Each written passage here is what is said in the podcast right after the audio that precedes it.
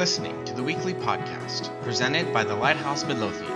For more information, please visit us at www.dfwlighthouse.org. Thank you, and God bless.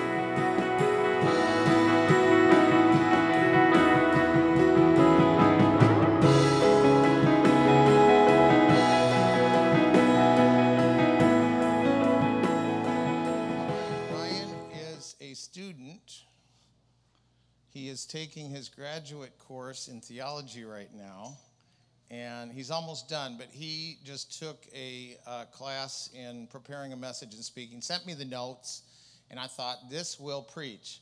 So I've invited him to come today, taking a break from Joshua just for today. We'll be back with Joshua next week, okay?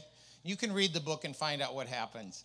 But anyway, we want to definitely apply that to our lives and walk in victory and take all the land, take all of our inheritance, grab onto everything God has for us. Are we ready? Yes. Okay, would you welcome with me Ryan Miller? And God, we just pray your anointing and your blessing.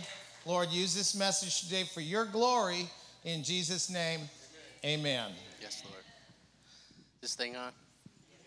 All right. Man, worship team's awesome, aren't they? Golly. I know I was touched by that. God is in the house today, amen. The message we're going to talk about today is in Philippians chapter 1, verses 12 through 18. So if you have your Bibles or your phones or whatever you're using to look at the Bible, go ahead and turn to that now. So, see me, y'all know um, do I got to stand in a certain spot for them to see me? Right here? Okay. Some of y'all know I was in law enforcement for quite a while. Um, in December 2008, I actually interviewed. And during my interview process, I told the uh, interviewers, my lieutenant and captain at the time, that I was really interested in doing the SWAT team thing and honor guard and you know chasing bad guys on the street. And they said, "Well, hold the phone. Uh, you have to spend one year in the jail." And I'm like, "Man, that place stinks. I don't want to spend a year in the jail." And they said, "But there's a reason. You have to learn how to work with the inmates, the people that you'll be working with on the street. So I said, okay, I'll spend a year in the jail if it means I get to chase bad guys on the street and run real fast with lights and sirens and all the good stuff, the cool stuff. So I did. I went and got my uniform and uh, all my gear, and I went down to the correctional facility that I was supposed to work at, and I spent a year in the jail. And I remember uh, the very first time uh, I actually had to go and talk to um, an inmate in a jail cell. And I remember I had my trainer with me, and we walked down the ramp, and uh, he's like, Are you ready? And I'm like, Yeah, I'm ready. So he pops open the door.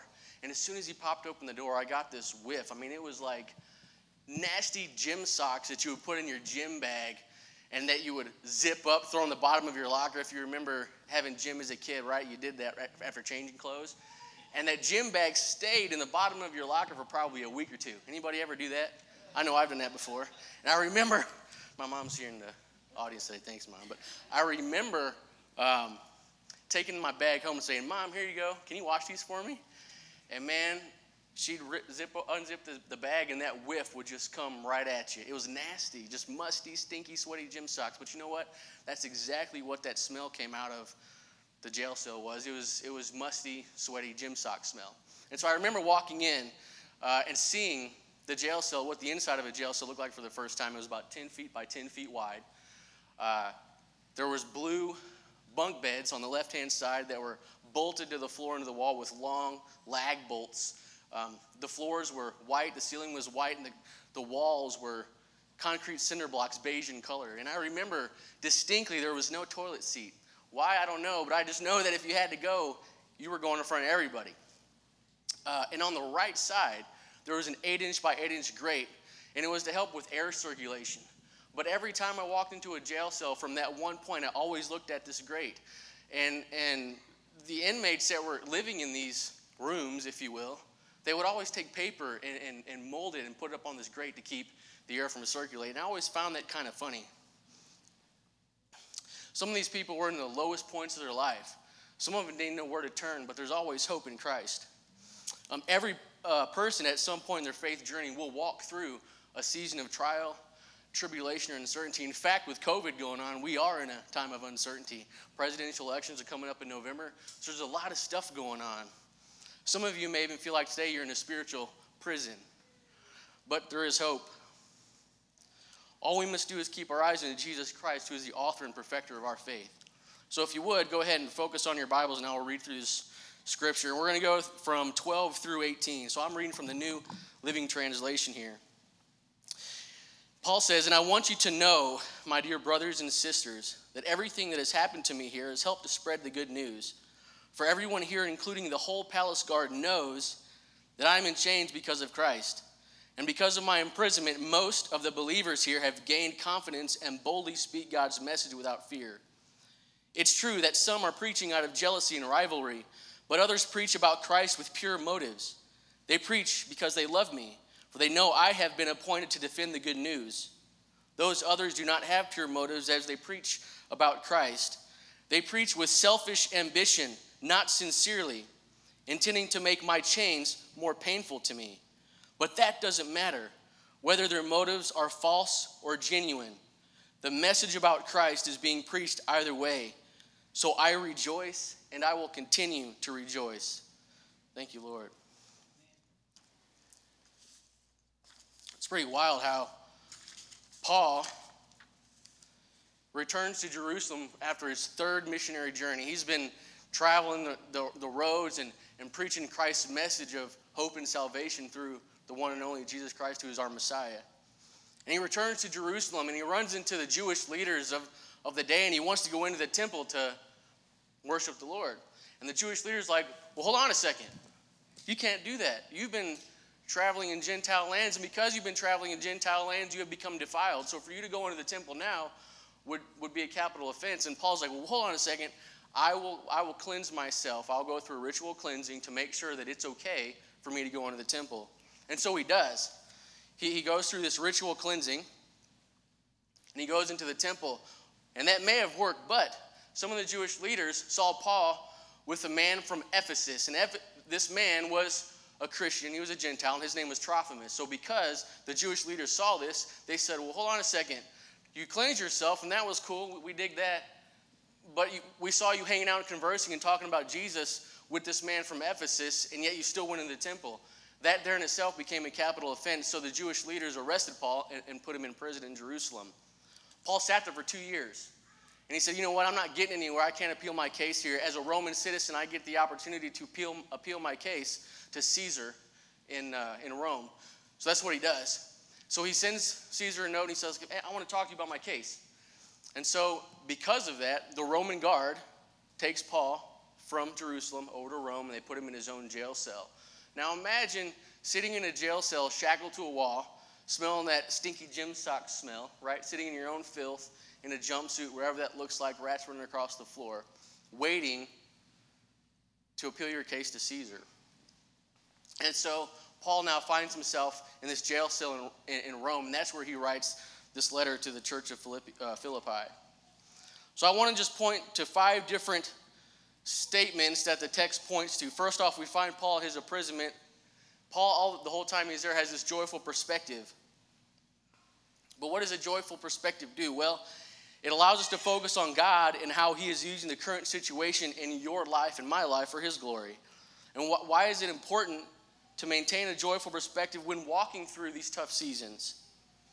Well, again, I'm going to point to five different reasons here. If you have your notes, go ahead and write these down, and then we'll hit each one in order. Maintaining a joyful perspective allows God to use us to encourage others. Maintaining a joyful perspective cultivates a discipline of prayer and worship.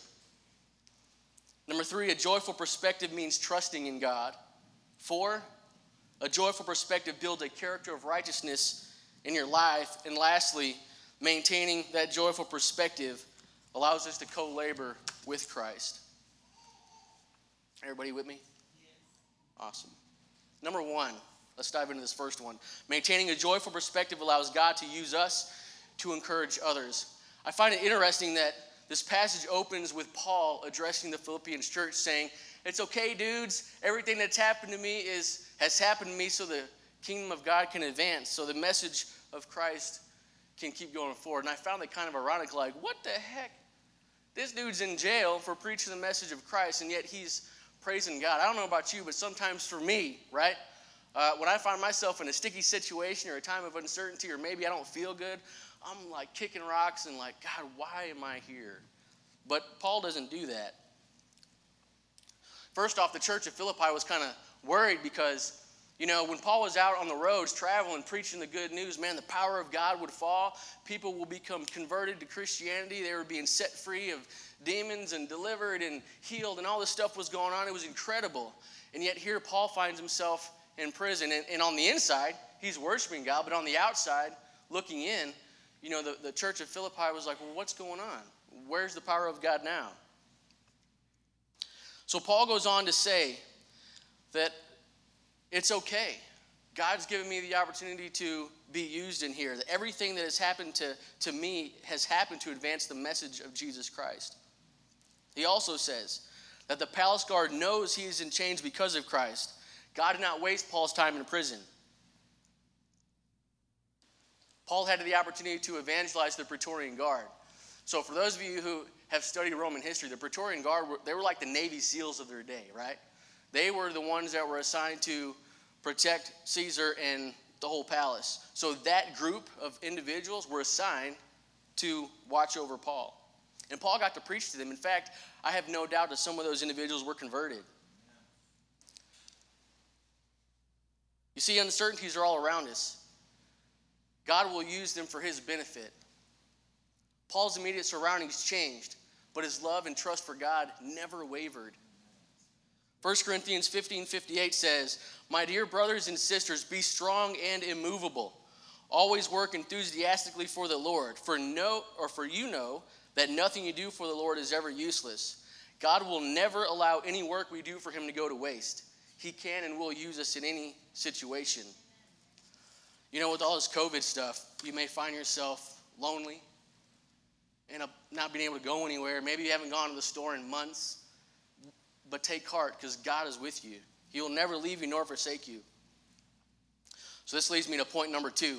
Maintaining a joyful perspective cultivates a discipline of prayer and worship. Paul didn't necessarily know how his time in prison would be spent, but he knew one thing was for sure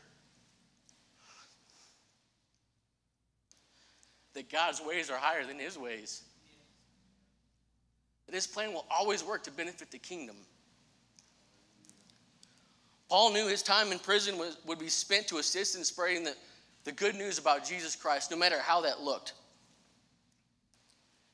He could have said, God, why me? Why am I here? Again, back to the kicking rock story. But he didn't. He praised and worshiped and prayed to the Creator who made him and gave him the breath of life. Paul's foundational prayer or foundational discipline of prayer and worship allowed him to stand strong in the face of adversity. The response from the church in Philippi was overwhelming. What did they do? They were so emboldened that they went to the streets and preached the gospel themselves because they finally got the answer that Paul sent them earlier in the chapter. He said, Be encouraged. God's using me. And because God is using him in prison, they now see how God is sustaining him. And so they were emboldened by themselves and went to the streets to preach their own message. So it gave them hope and courage. Prayer and worship is God's 911 line. It's a direct connection between us as his children and him. He loves to speak to us daily. Prayer and worship assist us in cultivating an intimate relationship with Christ. We don't perform these actions because I have to or it's lip service. I just want everybody else to see how good I am. I do it because I have the love of Jesus in my heart. Scary. Wake up. I have the love of Jesus in my heart. And everything that I know about Jesus and spending time with Him just overflows out of that love. And that's where the intimate relationship is built. When the heart bursts with love and joy, one can't help but to praise and worship the one who gave them life. Not developing the discipline of prayer slows our spiritual growth process and makes us vulnerable to attack in times of uncertainty. Amen. We're reminded in 2 Corinthians 10 3 and 4 For though we live in the world, we do not wage war as the world does. On the contrary, We have the power to demolish strongholds. Ephesians 6:12 says, "We are not fighting against flesh and blood enemies, but against evil rulers and authorities in the unseen world, against mighty powers in this dark world and against the evil spirits in the heavenly places. Our war is an invisible one." We fight these spiritual battles and maintain our joyful perspective through one thing and one thing only that's prayer and worship. Psalm 84 4 says, Blessed are those who dwell in your house, ever praising your name. We commit ourselves to ever praising God, and that way the negative assault of the enemy can't touch us. The negative assault of the enemy will turn into a spring of sweet, refreshing waters. No matter what befalls us, our valley of weeping will become a spring covered with blessing. When was the last time you went into your room and closed the door?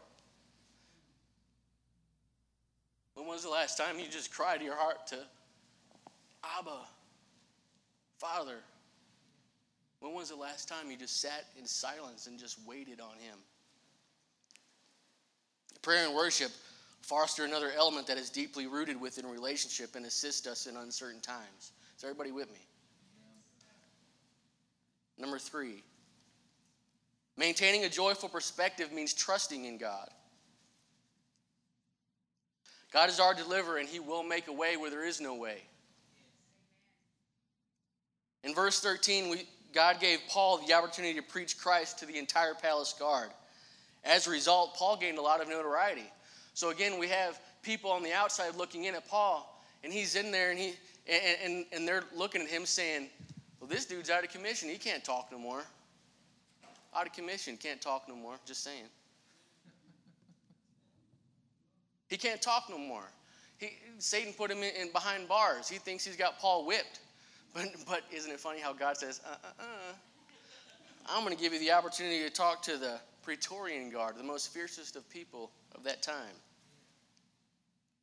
And so, because of this, people on the outside looking in, those that were trying to preach for monetary gain, to, to build themselves up from fleshly motives. They feel like they have the ability now to do so because Paul is, in a sense, out of the way. But you see, Paul doesn't care about monetary gain. He doesn't care about any of that because all he cares about is the message of Christ is preached, that everybody in the, in the living world at the time knows who Jesus is. Prayer. Oops. That's why Paul says in verse 16 that others preach with pure motives because of their love for me, and they know I have appointed to defend the good news. Paul trusted in God to make a way for the gospel to be preached, even though he was in prison.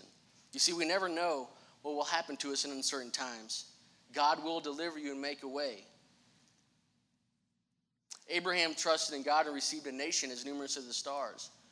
Joseph trusted God and, well, he was used to deliver the Israelite nation from famine. Moses trusted God, and the nation of Israel was delivered from the hands of Pharaoh. Samson trusted God and single handedly defeated the Philistines. Elisha trusted God, and when he was surrounded by an army, God says, There are more for you than are against you. And he was delivered from the Arameans. And lastly, Jesus Christ trusted God, died on the cross, and rose from the grave three days later, uh, delivering us and making us right with God. And I got to remember this is here. you see, God is in the business of deliverance. Psalm 34 4 says, I prayed to the Lord and he answered me. He freed me from all my fears. Psalm 34 17 says, The Lord hears his people when they call to him for help. He rescues them from all their troubles. So I want to ask you, are you trapped in addiction today? Alcohol, pornography, smoking, whatever that looks like for you. Are you stuck in a rut spiritually? Maybe you kind of fallen off the path just enough to where you haven't really lost your way, but you feel just isolated. Well, choose today to hold on to faith and trust in Jesus Christ, the one who heals and delivers. God will make a way again where there is no way. I got two left. Hold on. Number four, maintaining a joyful perspective builds a character of righteousness in your life. Philippians 1:11 says, "A character of righteousness is the fruit of salvation produced in us by Jesus Christ." You see, righteous character is cultivated during times of uncertainty and struggles. Through worship and prayer, we learn to hold on and trust the Lord. We are united with Christ, and because of this, we have been given an inheritance. Ephesians 1:11 says, "God chose us in advance and will make everything work out according to his plan." In Philippians 1 verses 17 and 18, Paul is rejoicing because the message of Christ is being preached. Paul's main goal is to preach Christ and ensure all glory goes to him. That's why he can say in 18, whether their motives are false or genuine, the message about Christ is being preached either way, so I rejoice.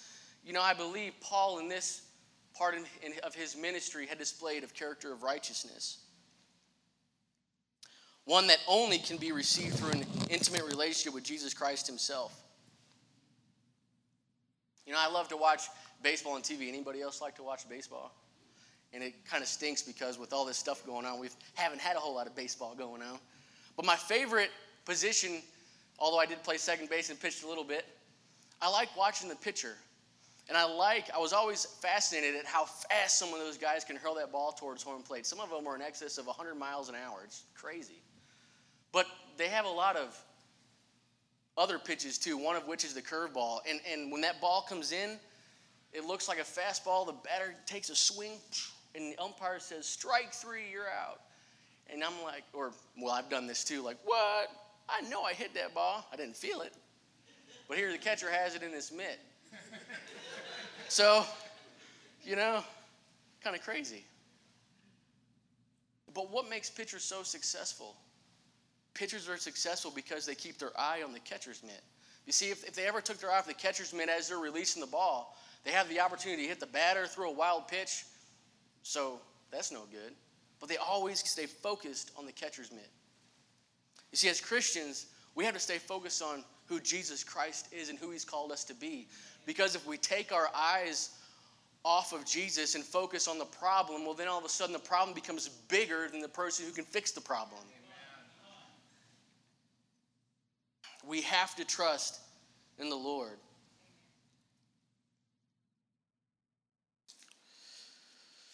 John 16 33 says, In this world you have or will have tribulation. Now, this is Jesus talking to the disciples here. In this world you will have tribulation, but take heart, I have overcome the world. You remember the story of David and Goliath? That's a pretty popular story. I would imagine most of us in here know the story.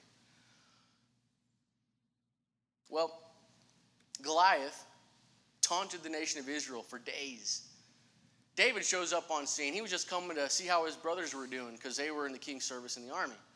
And so his dad's like, "Hey, I want you to go check on your brothers. Take him, take them this stuff, food. Check on them, see how they're doing." So David gets there and he hears Goliath just running his mouth, defying the army of the army of the living God.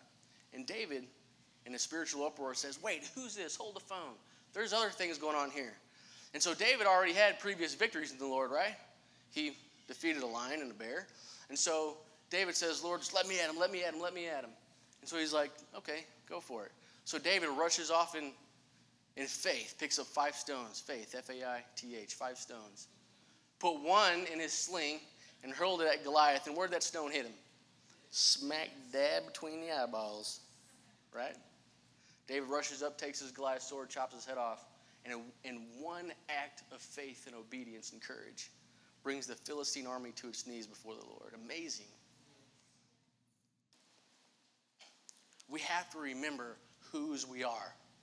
You have to remember what God has called you to be. So when, li- when life throws you a curveball, what do you do? Do you remember who you are? Or do you go into the corner and, and sulk and get in the little ball and says, Don't mess with me? You have to remember who you are. Keeping our eyes on Jesus will build in us this character of righteousness. This leads me to my final point. Y'all good? I got one more. One more.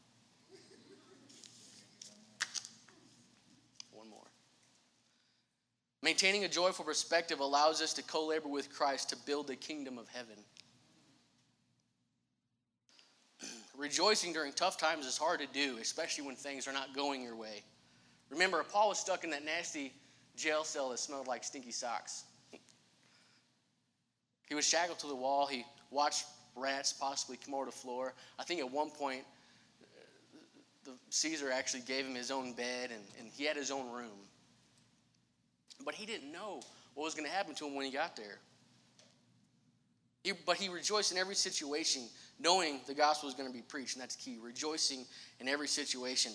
The Lord calls each one of us to do the same. He does not need our help to spread the gospel, yet He calls each one of us by name, name, excuse me, and gives us the privilege to co-labor with Him.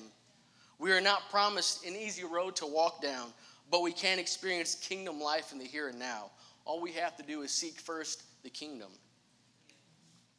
All of you who are parents know what it's like to receive gifts from your children. Words of affirmation, hugs, just spending quiet time with them sometimes is all it, all it takes to fill your heart with joy. I can remember when Avery was little. And uh, of course, she does this now still.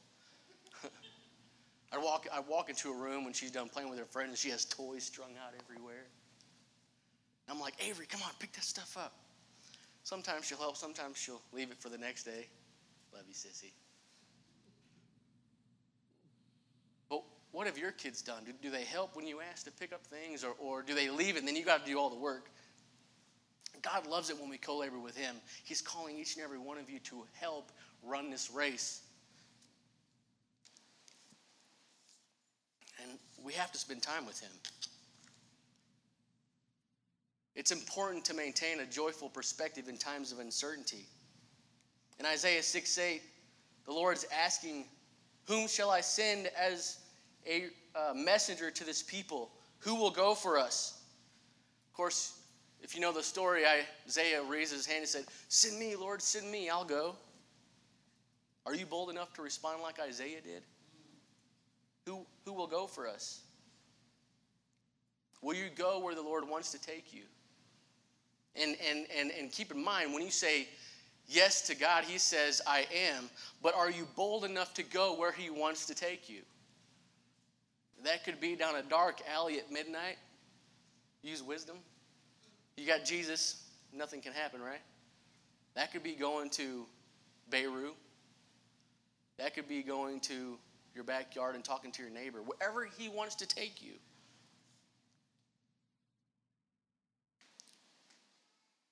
What do you do during times of uncertainty? When faced with a dire situation, choose today, choose today to see the situation from a kingdom perspective. Maintaining a joyful perspective will help you see the opportunities God has ordained for you to represent Christ well. Joyful perspective during uncertain times will help you to encourage others and assist you in cultivating a discipline of prayer and worship Trust in God. Build the character of righteousness in your life and co labor with Christ to bring the kingdom of heaven to earth. Christina? Where are you at, Christina? You mind coming and playing on the piano?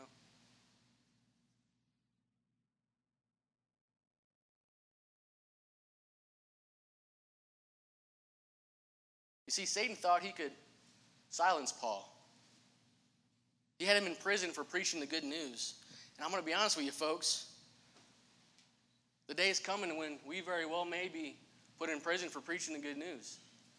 But see, God is looking for leaders to stand up, to rise up above the norm, and to lead the army of God forward in faith, preaching the message of Christ that He is the way, the truth, and the life, and there is no other way except through Him.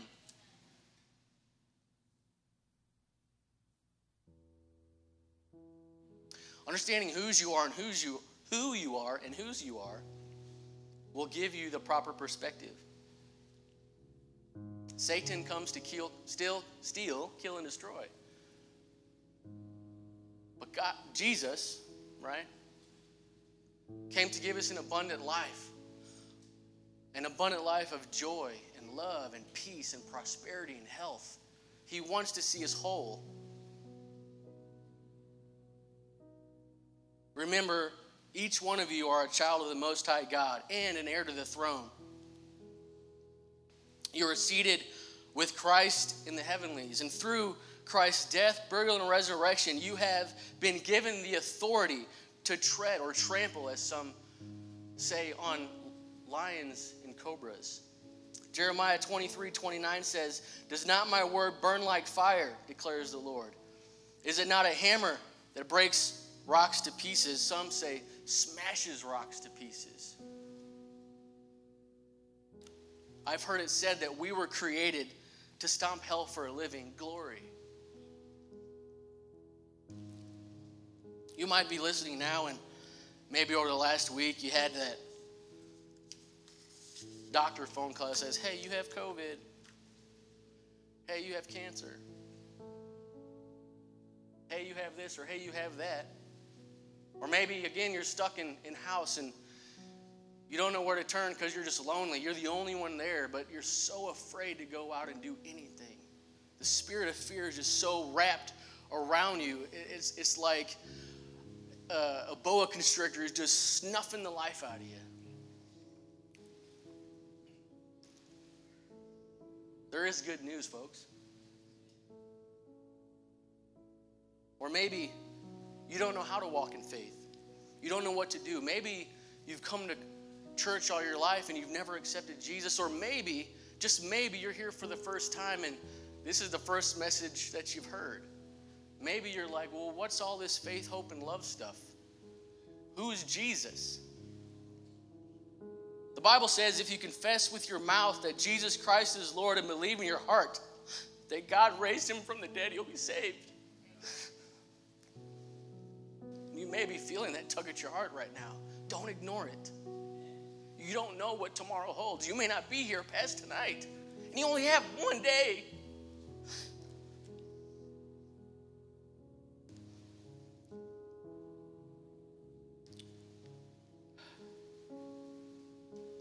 Those of you who are, are walking with Jesus, just ask Him Have I done anything that maybe I shouldn't have? Is there something I need to let go of in my life that maybe you don't approve of? And just ask Him where you can be used. Just ask Him. We are living in times of uncertainty. People all over the world are spiritually hungry and looking for something to believe in. Will you be that something for them to believe in? Will you go and share the message of Jesus, even if it's in your backyard? It can be a neighbor, it doesn't have to be a thousand miles away. If you have a need in your body tonight, or if you have something going on, would you just stand? Just stand in faith.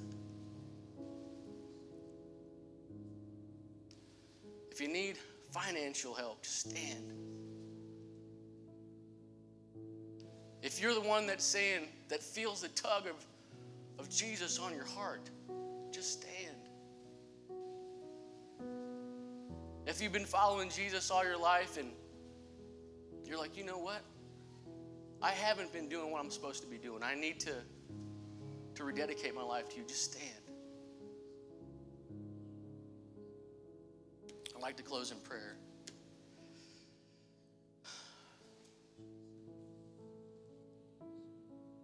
Father, I just thank you. I thank you, Lord, for who you are. I thank you, God, that, that you are everything we need. That if we focus on you, we can run the race and run it well. Like Paul did. He didn't cry, Woe is me. He kept focused on who you were. He ran his race well. In fact, he even saw the opportunities that you gave him because he kept that joyful perspective. Teach us, Lord, to keep this joyful perspective. Help us to bear, build a character of righteousness, Lord God, in, in our lives by cultivating that intimate relationship with you through prayer and worship. Because it's out of love, Lord. Love conquers all evil. If you said today, that you want to accept Christ as your life, or if you just need to rededicate your life, just re- repeat after me. Lord Jesus, I thank you for dying on the cross for my sin. I humbly come to your feet, Lord, and I surrender my life to you. I want you to be the Lord and Savior of my life. I believe that you are the one and only true Son of God. And I believe that you died on the cross for me and that you rose again the third day. And I believe that you are seated at the right hand of the Father. Lord, fill me with your Holy Spirit. In Jesus' name. Lord, I thank you for those who are standing, or if you're standing at home. Lord God, we just, you know the needs in their life, God. We just ask that you would touch them in Jesus' name. It has been an honor to serve you today, Lord. I thank you, Lord, in Jesus' name.